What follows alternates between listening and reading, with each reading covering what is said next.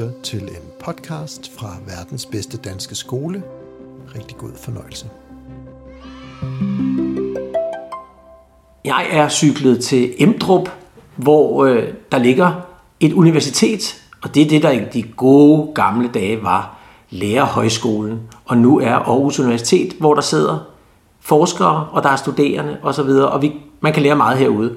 I dag har jeg fået lov til at besøge Jens, og Jonas, som står bag undersøgelsen ICCS. Og det store spørgsmål er, kan man måle demokratisk dannelse? Og jeg så har svaret ja, og så behøver man jo ikke at høre mere. Men hvis man er nysgerrig på, jamen, hvordan, hvordan gør man det? Hvad er det for noget? Og hvilke resultater er der?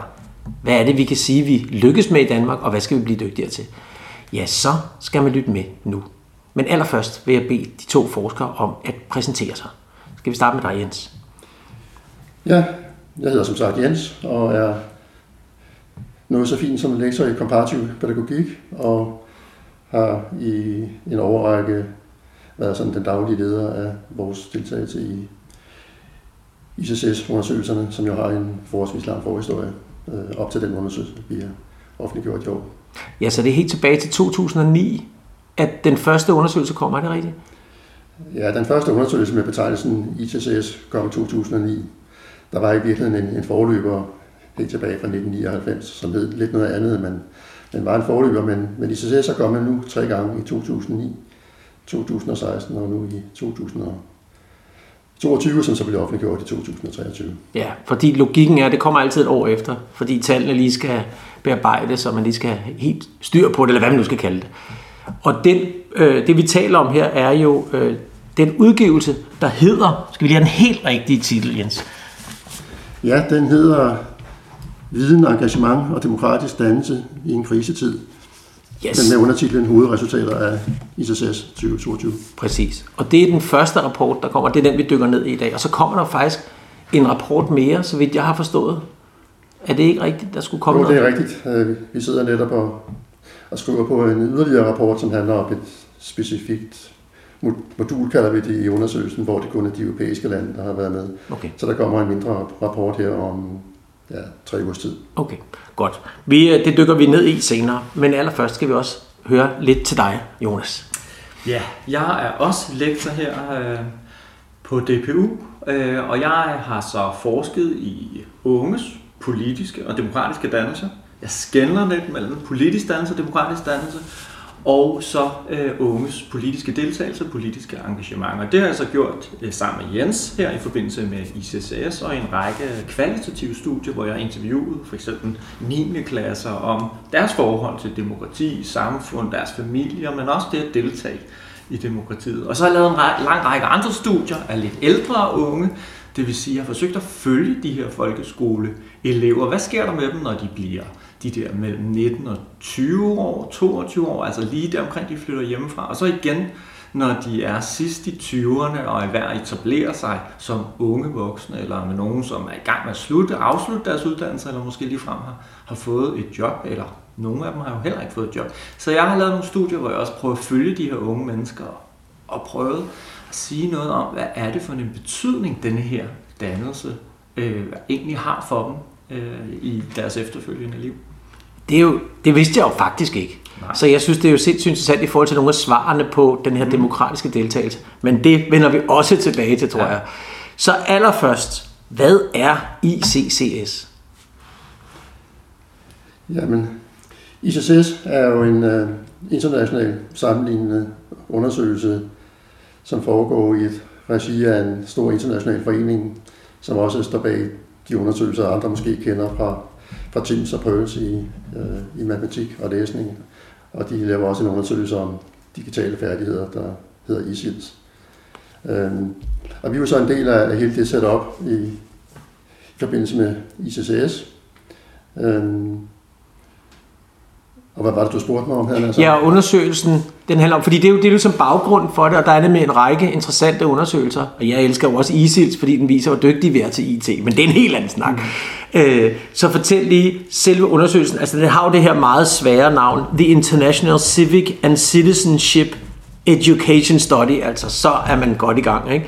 Øh, hvad er det nu, den, den gør, den undersøgelse her? Jamen, man kan jo sige, ikke, at øh, altså grundlæggende handler den jo om, hvordan elever i, på 8. klassetrin, som er dem, vi primært øh, orienterer os i retning af, altså dels hvordan de forstår det at gå i skole i forhold til skolens placering i samfundet, så at sige. Altså det er jo sådan et spørgsmål om, om skolen som demokratisk og demokratiserende institution, der sådan er vores grundtræk. Øhm, og på den måde har vi sådan et lidt dobbelt perspektiv i den forstand, at vi ligesom både ser på, jamen, hvad er det så, skolen bidrager med i forhold til eleverne, i forhold til, at eleverne bliver klædt på til det, vi sådan lidt fint kalder deres kommende liv som voksne borgere.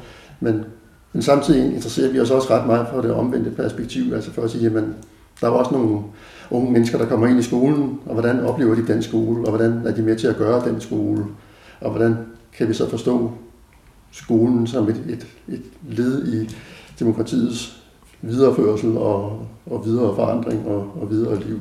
Ja, og derfor er det også, derfor er det også, når jeg, når jeg ser på selve, altså det er noget, jeg ved meget lidt om, men jeg har så læst mig til i jeres undersøgelse, det her med, at det er faktisk en ret kompleks test, de skal udsættes for. En lang række opgaver, de skal svare på osv. Ikke? Så det er bare for at holde fast i validiteten. Altså der er, er det over 80.000 elever øh, fra 23 lande, der deltager i den her undersøgelse.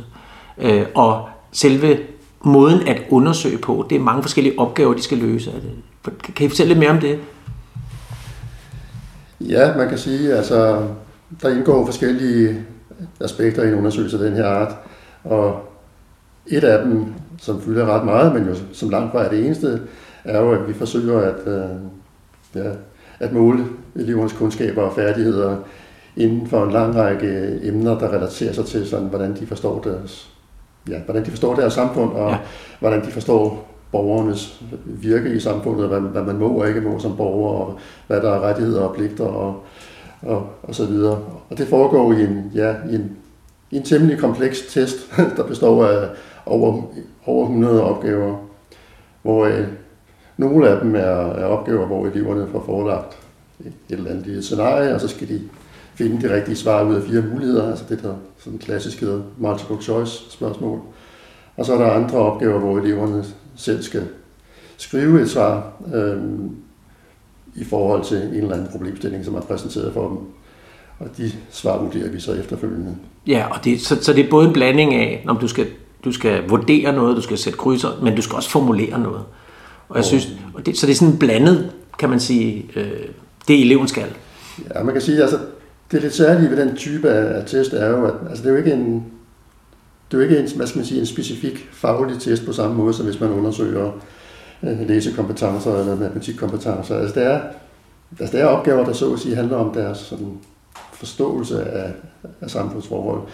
Så det er, ikke, det er ikke sådan et spørgsmål, hvor der sådan er rigtige svar i betydningen, hvor mange, hvor mange mennesker sidder der i Folketinget, eller hvor mange partier er der i Danmark. Altså, men det, det er sådan deres forståelse af, af demokratiske processer og demokratiske institutioner, og hvorfor man har valgdeltagelse, og hvorfor man har hemmelige afstemninger, og hvordan gør man bedst ting demokratisk. Så det handler meget om sådan en, ja, mere om, om kundskaber måske end egentlig om decideret viden.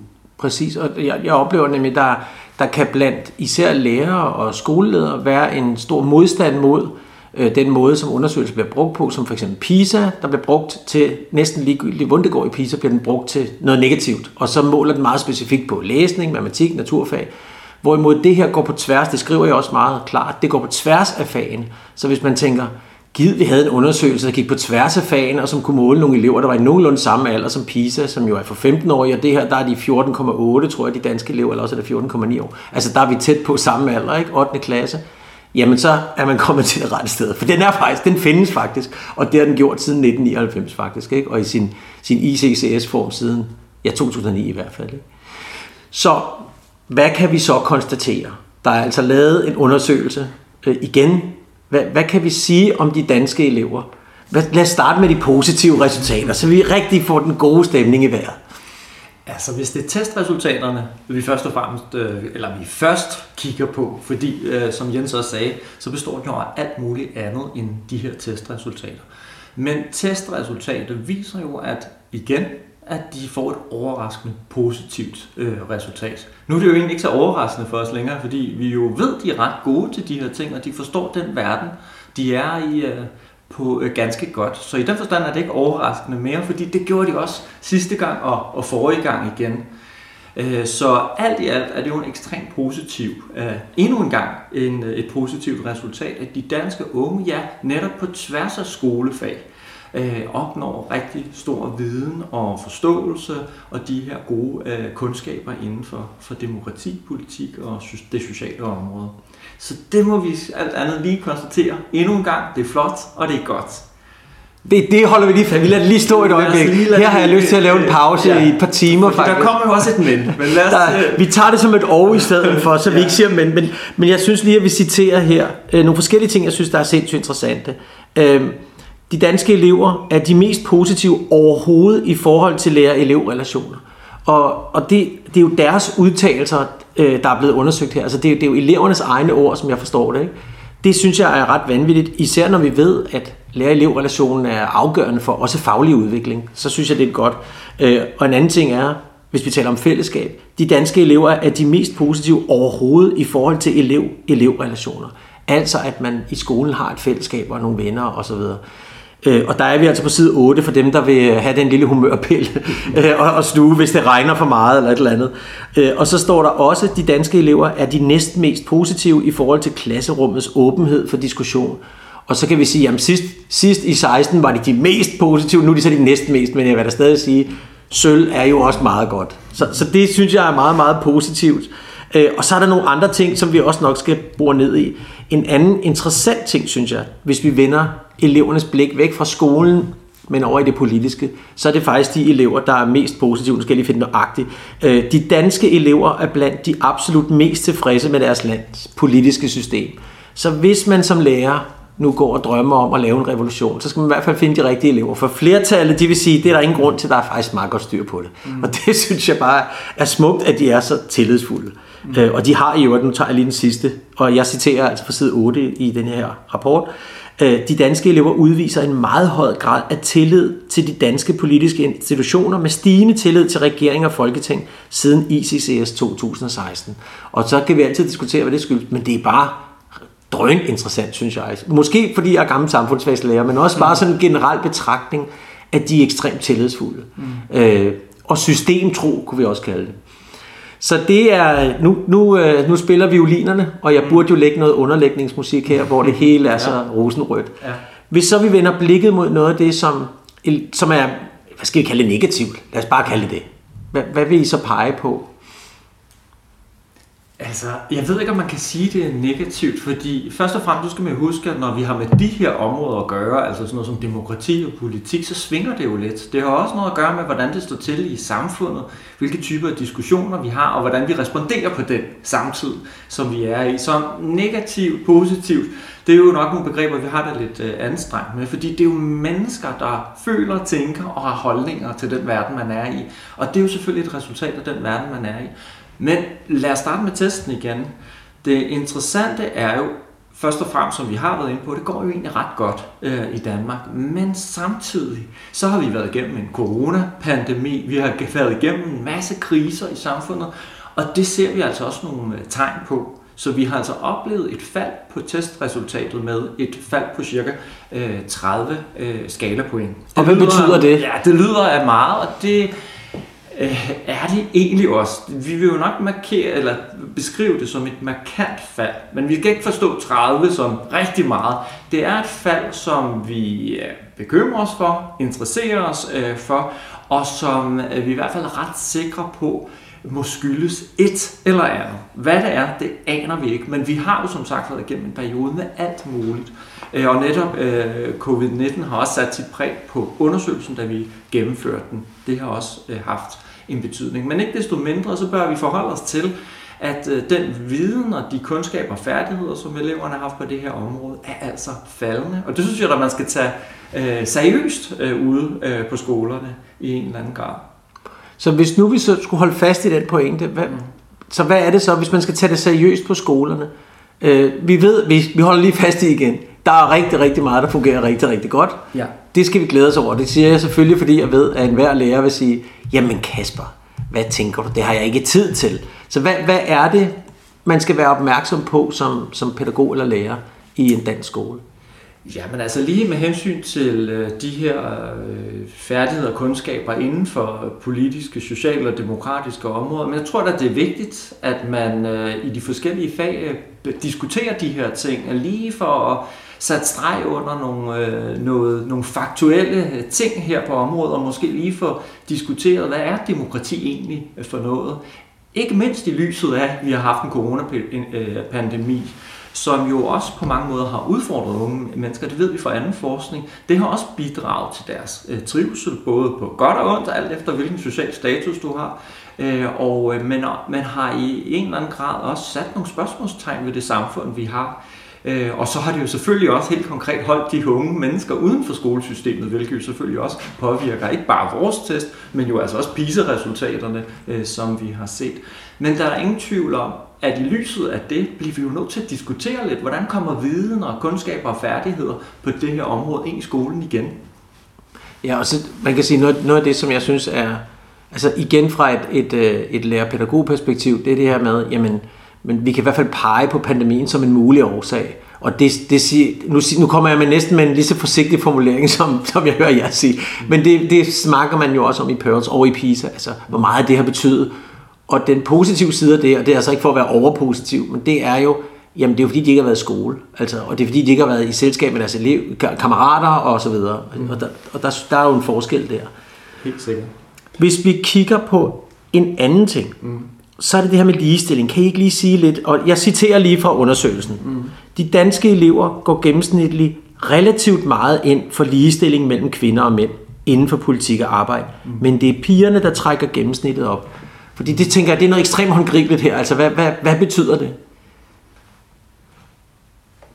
Jamen altså, det øh, øh, vi har set, det er jo, eller man kunne sige det på den måde, det der har været et resultat de forrige gange, vi har gennemført undersøgelsen, det har sådan set altid været, at drenge og piger ligner rigtig meget hinanden i Danmark.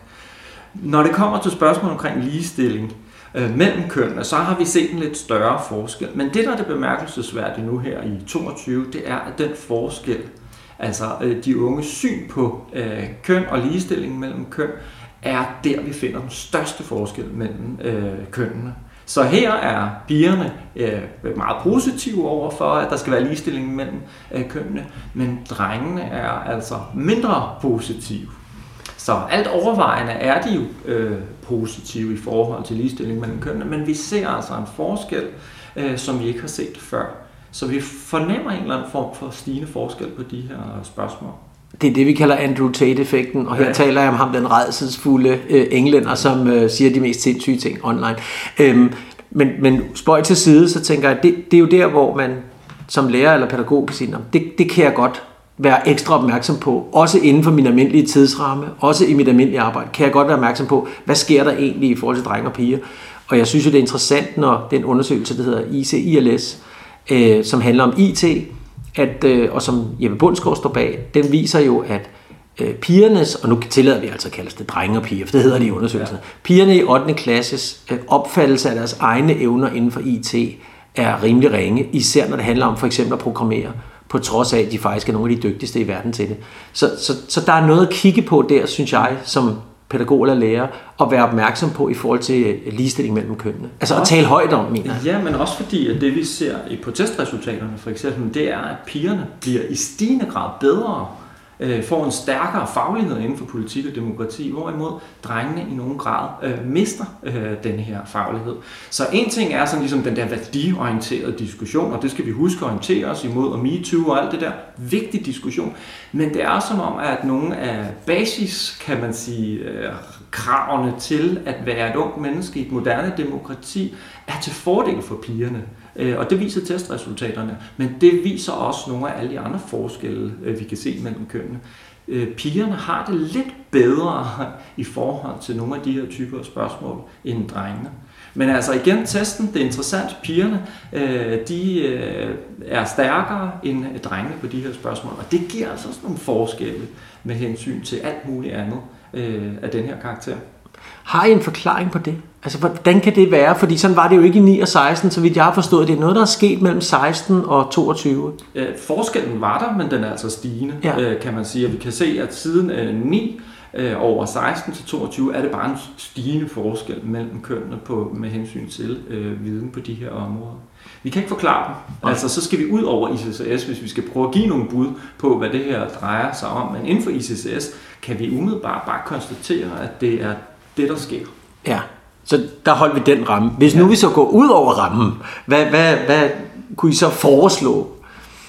Jamen altså, øh, på området som generel forskning inden for øh, ungdom, der ser vi jo øh, noget, der kunne minde om en polarisering mellem køn øh, på forskellige ting. Jeg er ikke selv stor tilhænger af den øh, udlægning af det, men øh, der har været øh, mange sager herunder, for eksempel MeToo, som jo på en eller anden måde har givet, kan man sige, kvinderne et talerør for den position, de er i, men det har også nogle gange udstillet drengene.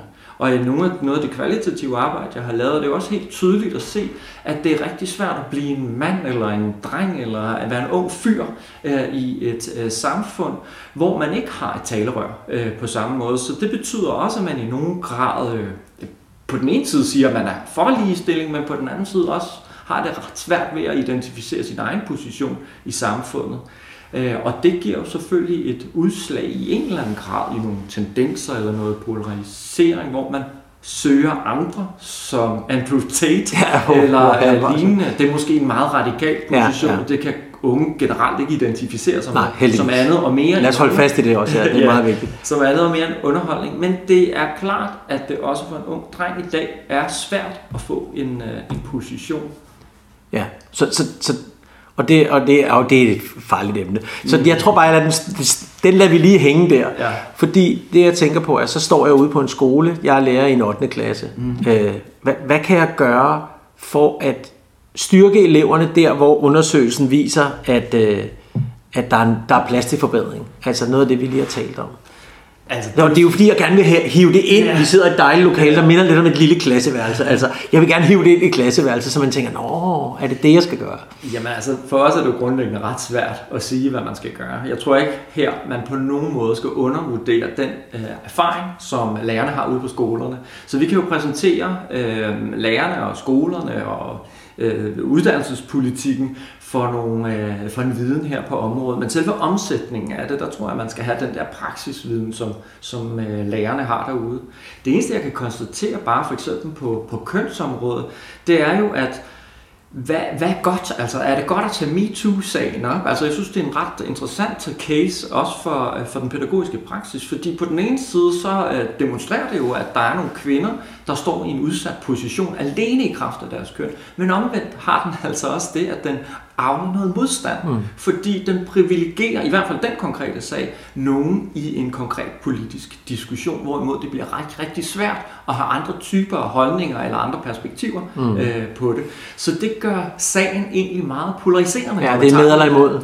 Ja. ja, det bliver sådan en for eller imod. Ikke? Ja. Øh, så hvis man vil sige noget andet, hvis man vil nuancere MeToo-diskussionen, som for eksempel med en dreng øh, i, et, i, et, i et klasserum, jamen så bliver det lige pludselig meget, meget svært så det synes jeg, man skal tænke over. Altså, hvordan kan man præsentere de her problemstillinger på en sådan måde, at diskussionen ikke bliver binær? Ja. Øh, og øh, det synes jeg vil være spændende pædagogisk issue at arbejde med. Ja, og, og det her med at nuancere debatten, og det ved jeg jo godt, at skolelærer og pædagoger gør dagligt, men bare for at holde fast i, at det her er et emne. Jeg synes, MeToo er ret spændende at skulle mm at skulle diskutere de forskellige holdninger. Ja. Øh, også de meget, dem der måske ligger en fjern moralsk, værdimæssigt osv., men alligevel diskutere dem, ja. uden at være, altså, og, og give plads til dem. Mm. Øh, det, det tror jeg er vigtigt. Hvis nu vi lige vender blikket, mm. så kunne jeg godt tænke mig at, øh, at vende tilbage til det, vi er gode til. Det, det kan jeg jo godt lide at snakke mm. om også. Mm. Øh, hvis vi kigger på de undersøgelser fra 9 og 16 og 22, i har jo også et afsnit om, hvad, hvad, hvis den generelt kan sige, vi er gode til. Kan I, ikke, kan I ikke sige noget om, hvad er det, man kan udlede af... Altså, det er ret, det er ret bredt blik tidsmæssigt, ikke? 15 mm. til, til næsten 25 år, hvis vi går helt tilbage til 99. Hvad kan man generelt sige, øh, at danske skoleelever i 8. klasse øh, er blevet udsat for, og dermed er gode til? Jamen altså, øh, vi har jo været inde på det øh, tidligere klasserummet, at der formår, at kan man sige, lærerne at øh, formidle en masse god viden omkring det samfund, vi er i. Nu er det altid svært for os at afgøre, får de det rent faktisk for klasserummet? Får de det for deres familie, eller får de det nogle andre steder hen? Det kan vi ikke helt differentiere imellem de niveauer. Men alt andet lige, så må vi i hvert fald bare sige, at skolen spiller ind i en demokratisk kultur på en positiv måde, hvor de er i stand til at formidle eller opretholde eller bidrage med en stor og stærk viden på det her område. Og det er jo om noget et fundament for et, et demokrati. Det er den ene side af sagen. Altså, dels er der jo testresultater, men der er også det samspil med den kultur og, og, og de familier, som er der, er derude med. Så det fungerer rigtig godt. Øh, derudover, så er det jo også det her åbne klasserum, som jeg vil fremhæve som enormt positivt. Eleverne har det rigtig godt i de her klasserum. Nu fokuserer vi for tiden rigtig meget på mistrivsel mm. blandt øh, unge mennesker, især måske øh, unge øh, kvinder eller piger derude i klasserummet. Men alt andet lige, så må vi konstatere, når vi diskuterer politik, demokrati, sociale forhold øh, og øh, elevernes perspektiver på det, at de faktisk har det rigtig godt. Skolerne formår at skabe et åbent øh, klasserumsmiljø, som giver øh, eleverne mulighed for at sige, øh, hvad de tænker og føler, og hvad de mener i forhold til politiske sager, lige så vel som, og det kan vi se, at lærerne er rigtig gode til at motivere til det her. Så det betyder jo også, at, som jeg også har været inde på, at skolen ikke bare laver det her gode, åbne, positive øh, klasserum, men der også er nogle fornuftige elev-elev-relationer og nogle rigtig gode lærer-elev-relationer. Så viden og livet på skolen i forhold til det her, det fungerer faktisk rigtig, rigtig godt. Øh, og øh, sammenlignet med andre lande, jamen så er det svært at finde nogen, der kan matche øh, de danske øh, skoler og de danske lærere på de her øh, niveauer. Og det, altså, den sætning har jeg næsten lyst til at få gentaget, ikke? for den, ved, altså, den kan vi jo altså få mange venner på at sige. Ja. Og, det, og jeg vil lige understrege, understrege her, vi taler jo altså om forskning, mm. øh, så, så det er noget, der er underbygget, alt det, der bliver sagt her. Det synes jeg er sindssygt vigtigt. Ja. Så det, og det kan vi netop se over tid også. Det kan vi se over tid. Hvad så i forhold til de andre nordiske lande? Jamen altså, det kommer jo an på, hvad du spørger til. Der ja, hvis vi tæller sådan de generelle resultater. Jamen altså, det danske, øh, de danske resultater ligner jo rigtig meget øh, de svenske og de norske. Nu har Finland været med i en årrække, eller de har været med i tidligere, men har ikke været det igen. Så vi kan sammenligne os lidt. Vi er nu begyndt at snakke om Skandinavien for ligesom at præcisere, at det er Danmark, Norge og Sverige, vi sammenligner os med. Så her er der altså øh, nogle forskelle. Danmark og Norge på elev- og lærerrelationer minder utrolig meget om hinanden. Nogle gange er de danske øh, resultater lidt bedre end de norske, og andre gange er det omvendt, men det er øh, små ting, der adskiller dem. I Sverige, der svinger det øh, lidt med hensyn til nogle af de her øh, ting. Så på en lang række parametre, så øh, minder de om øh, de andre skandinaviske lande. Og hvor adskiller det sig så? Var der ikke noget med ligestilling, synes jeg, jeg har læst et eller andet, eller er det mig, der har læst et eller andet, der i virkeligheden ikke står der? Ja, altså det er ingen tvivl om, at på ligestillingsområdet, øh, mellem køn, der øh, går det langt bedre, så at sige, i Sverige og Norge. Eller ikke langt bedre, det går lidt bedre øh, i, øh, i Sverige og Norge. Men særligt når det kommer til holdninger på, øh, til immigranter eller folk med en anden etnisk baggrund, jamen der øh, sakker Danmark og de danske unge bagud. Og dermed er der altså et arbejde at gøre for skolerne her.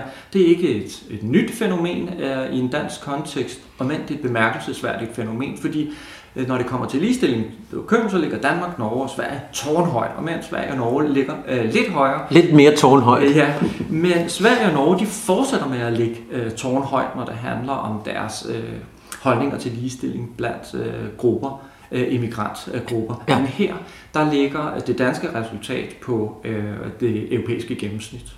Men vi skal så lige tilføje, øh, at, øh, at det er stigende. Så det går bedre, altså, hvis man mener, at det er godt, at man går ind for ligestilling også med, med immigrantgrupper.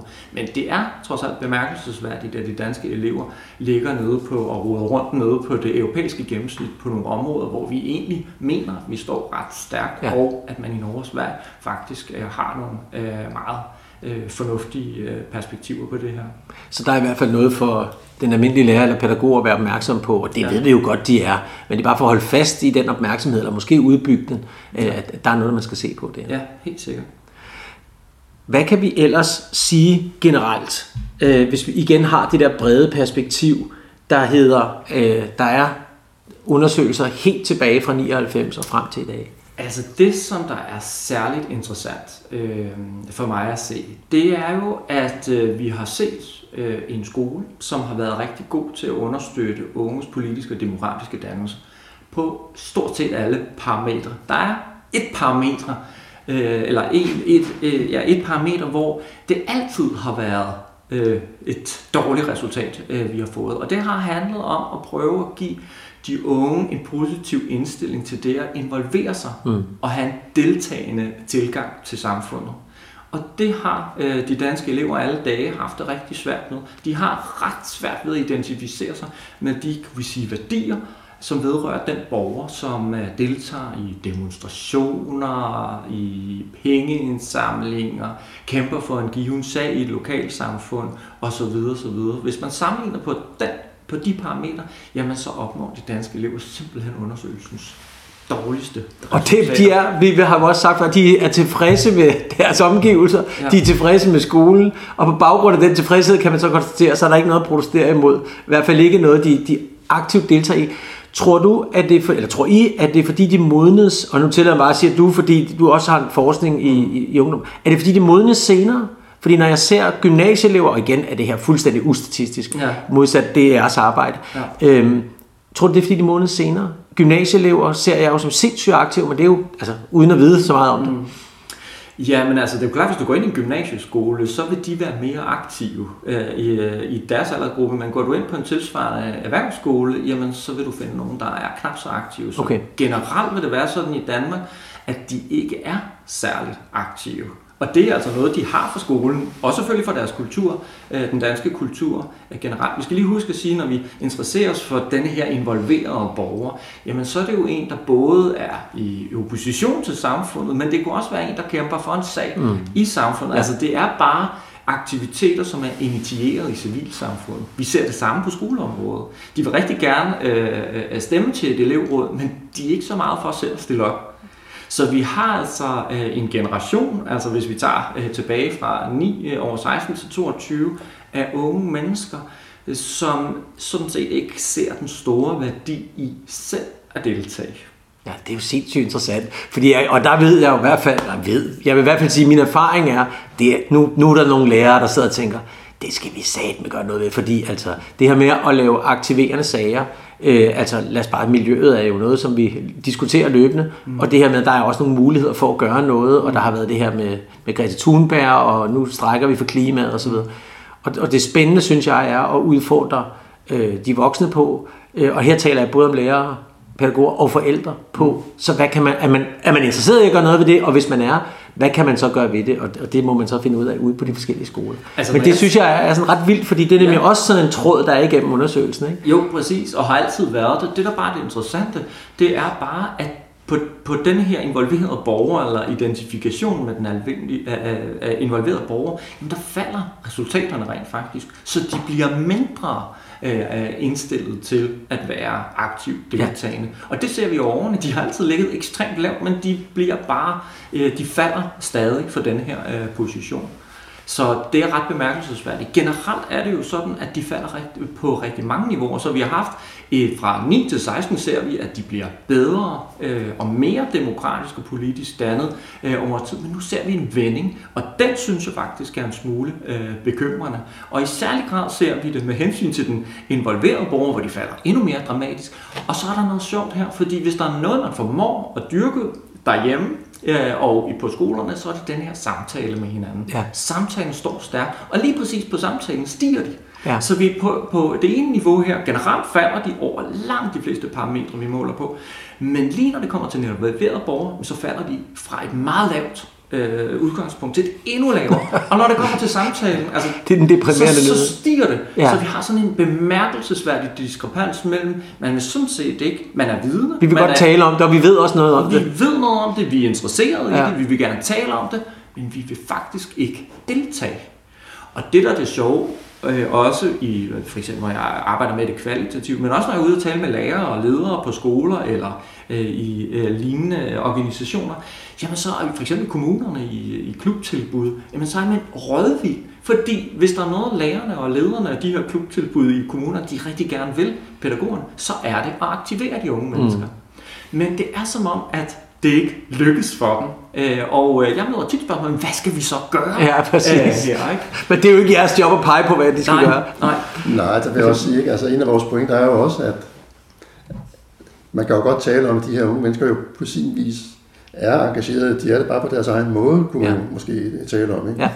Og, og det interessante er, det I har berørt her lidt, ikke? Altså at, at vi jo så at sige ser den her meget klare parallel mellem, hvad der, hvordan de agerer inden for skolen, og hvordan de agerer uden for skolen. Og det er jo helt vildt interessant. Altså at det er så at sige den samme diskussion, man kan have inde i skolen og uden for skolen, øh, som jo virkelig peger på, at der er noget grundlæggende på færre her. Ikke? Men det, der er på færre, er jo også, at de jo, altså, som vi har fortalt om, jamen, de er meget øh, oplyste og har mange øh, kundskaber og færdigheder inden for det her. Så de forholder sig jo også til deres verden ud fra, hvad skal vi sige, et relativt kvalificeret ståsted. Og der kan det jo godt være, at det er en relevant betragtning at sige, jamen der er egentlig ikke så meget i den her verden, jeg har et kæmpe behov for at revolutionere. Øh, så hvorfor skulle jeg dog gøre det, så at sige? Ja. Øh, og den diskussion må man, må man jo også have med, at, øh, at og det kan man jo altid diskutere, om det er rimeligt eller ej, men, men det kendetegner jo i hvert fald vores unge mennesker, at de har en meget høj grad af tillid både til det skolesystem, de er en del af, men jo også til det øh, samfund og det politiske system, de er en del af. Og, og så kan det jo godt være, at man ender et sted der, hvor man modsat ungdomsoprørets øh, generationer Præcis. må, måske ikke længere har den her vision, som, som driver en, øh, og hvor skulle man på en måde også få den fra. Ja. Og der, der kan det jo godt være, som du antydede før, at øh, det på sigt bliver sådan, at klimadagsordenen måske sætter noget i gang. Måske. Men det er faktisk ikke det, vi sådan ser i særlig udbredt grad, vil jeg heller ikke sige. Og det, og det synes jeg er sindssygt spændende, det her med, at det kan godt være, at, at jeg fra et fuldstændig ustatistisk synspunkt kan sige, at det er da som om, det griber nogen og så. Ja, ja, men, men vi kan ikke se det. Altså, vi kan ikke se, at det så bare har betydet, at nu sker der virkelig noget. Altså, udover, at man kan se i nyhederne, og så var der skolestræk hver fredag og så videre. Ikke?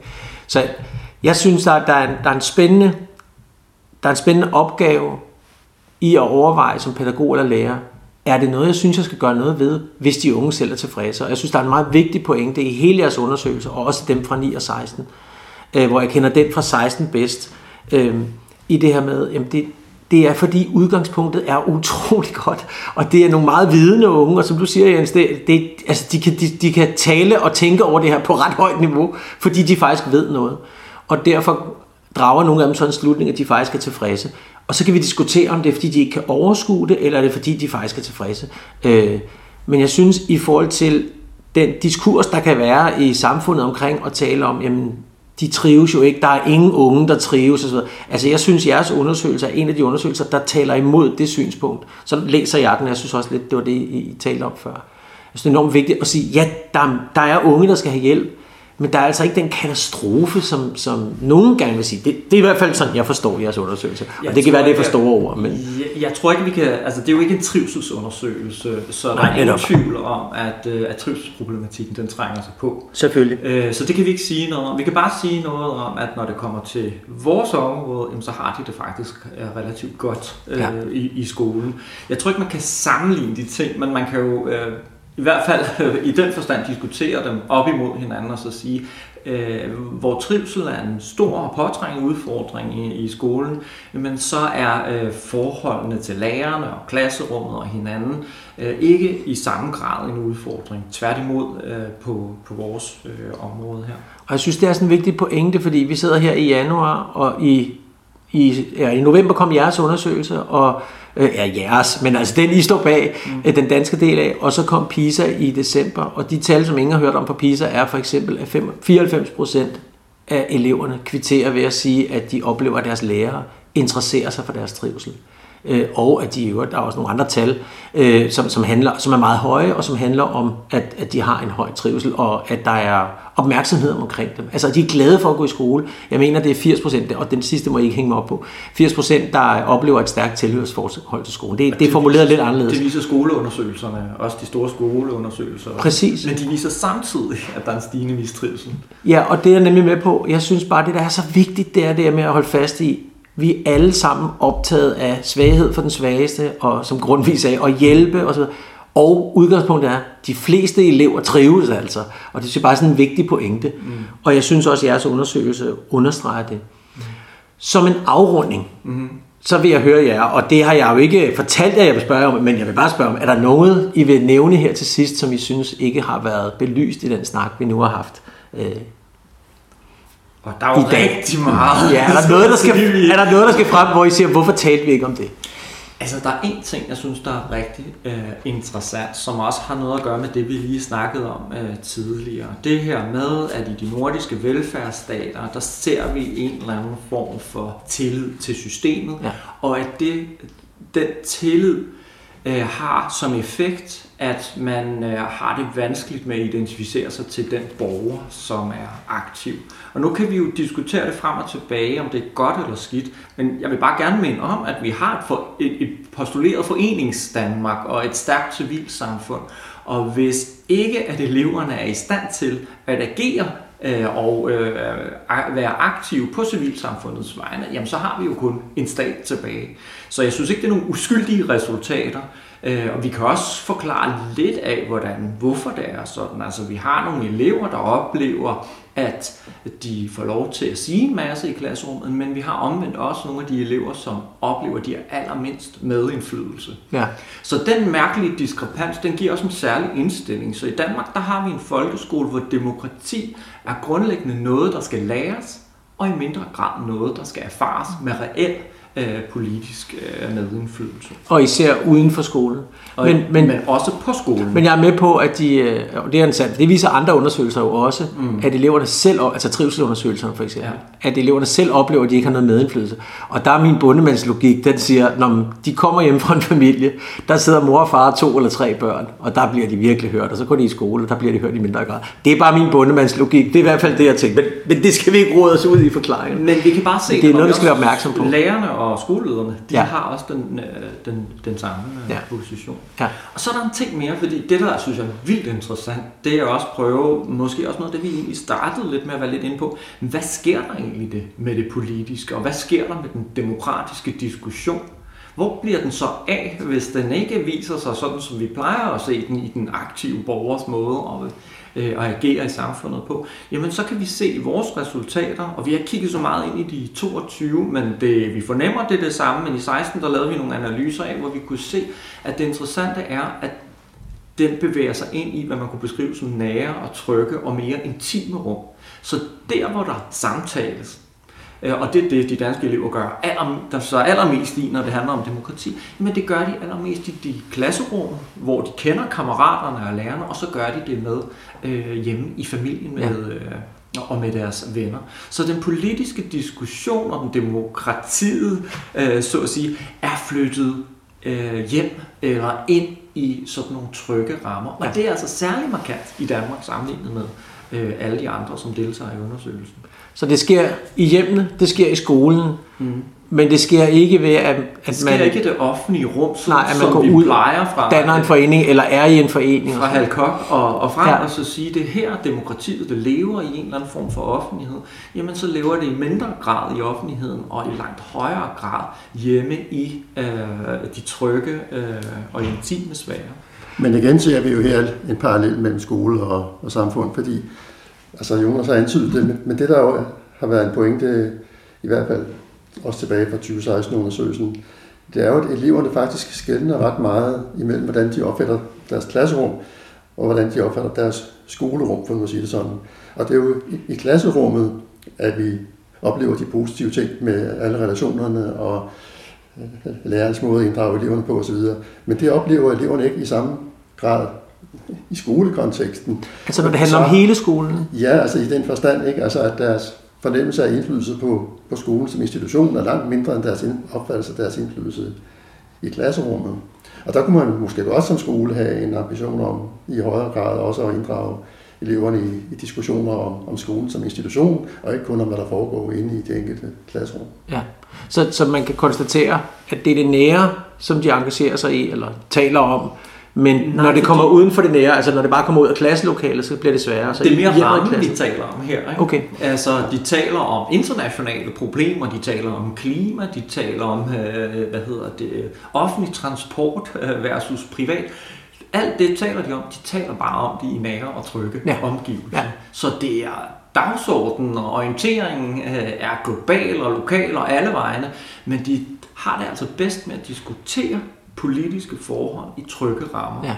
På den positive side kan vi jo sige, at måske ændrer det politiske billede sig her. Måske er de unge mennesker på forkant, fordi når vi kigger ind i parlamentet eller ind i Folketinget, så alt det, der bliver diskuteret, det er, hvad er det så afgørende for os? Hvorimod vores eget forbrug i forhold til for eksempel klimabelastende øh, produkter er måske også rigtig afgørende, eller hvordan vi forholder os til vores medmennesker, er måske også rigtig afgørende. Så der er nogle af de her politiske sager, som er mere relevante i de her nære trykkerum. Men Ja. omvendt, øh, som vi også kender det fra diskussionen omkring sociale medier, er det jo også en art ekokamp. Ja. Man taler til dem, som man er trygge ved, og som ved, man ved i nogen grad bekræfter ens holdninger og perspektiver.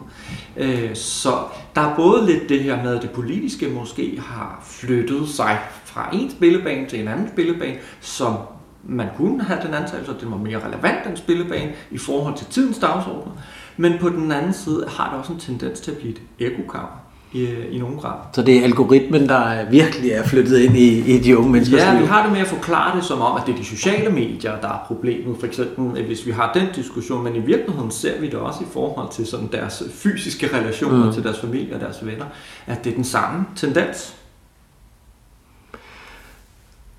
En afrundende kommentar fra de her. Hvad, hvad, hvad har I lyst til at sige her til slut, hvor vi er blevet klogere på øh, ICCS 2022 undersøgelsen, som kom i slut øh, i november 2023?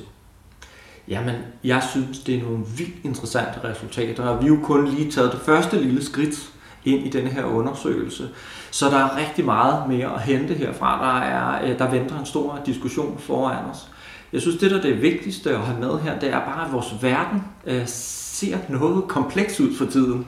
Altså, der er kriser her og der, der er mistrivsel, som vi har været inde på, og vi øh, har nogle helt nye tendenser inden for politik og demokrati. Så jeg vil jo argumentere for, at øh, lærerne og skolerne og dem, der interesserer sig for det her område, prøver at tage fat i vores rapporter og øh, tager en øh, fornyet diskussion omkring, hvad vil det egentlig sige at skabe et politisk dannet og demokratisk dannet ung menneske øh, i dag. Og så vil jeg jo selvfølgelig slå til lyd for, at man involverer de unge i den her øh, diskussion. Det vil de i hvert fald gerne selv have. Ja. Det, det kvitterer jo. Det er tydeligt i undersøgelsen, også ja, i den her undersøgelse. Præcis. Ja. Og der kan vi jo også sige til dem, der lytter og arbejder på en efterskole, øh, god arbejdsløst. Bare se at komme i gang. Ja. Ja. Der, der har I eleverne og mulighederne for det, så det er bare om at gøre det. Jens, har du nogle famous last words, der skal ud?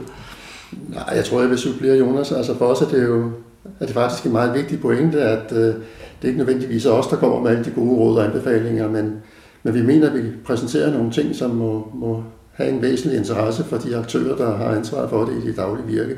Og dem overlader vi hjertens gerne ansvaret til, fordi vi mener jo også, altså, at altså, vores resultater er jo ikke resultater i den forstand, at de er fuldstændig entydige. De indgår jo i sig selv i en demokratisk dialog, hvor det er de demokratiske aktører ude i, i samfundet, der, når, når det kommer til stykket, øh, er dem, der øh, kan bruge det her til noget forhåbentlig. Det håber vi i hvert fald, de kan. Det det er. Præcis. Og hvis man tænker, åh, jeg har slet ikke tid og overskud til at læse forskning, og det er desværre en sætning, jeg hører øh, relativt tit, hvis jeg skal være lidt fræk, så får I lige titlen igen. Viden, engagement og demokratisk dannelse i en krisetid. Hovedresultaterne af ICCS 2022. Man kan downloade det gratis, og hvis man tænker, jeg har slet ikke tid, så kan man gå på side 8. Der er bullet points, øh, hovedresultaterne i punktform. Og der, hvis ikke man bliver nysgerrig på det, så forstår jeg ingenting. Det er sindssygt interessant, det der står der. For der står både nogle rigtig gode ting, som vi har talt om nu, og nogle ting, som er lidt mere bekymrende. Og det kan man bore ned i. Men alt i alt, så er det en humørbombe, hvis I spørger mig. Det var ordene for den her gang. Vi sendte fra DPU. Hvad er det, DPU står for? Det er noget af det med, at det er blevet lavet om. Det synes jeg lige, vi skal have med her til allersidst, så vi kan føle os rigtig kloge. Jamen, vi er jo altid selv i tvivl om, hvad det egentlig Vi er på Aarhus Universitet, det kan vi sige. Så meget men, er vi dog. Øh, Men hvad står det for, det ved vi ikke. Men altså, DPU har jo altid heddet DPU, men øh, navnet har alligevel skiftet. Akronymerne har altid været Ja, DPU, præcis. men øh, lige for tiden tror jeg, at det står for Danmarks Institut for Pædagogik og Uddannelse. Yes, det er den, vi går med. Og vi siger tak til lytterne for tålmodigheden, øh, og tak fordi I lyttede med.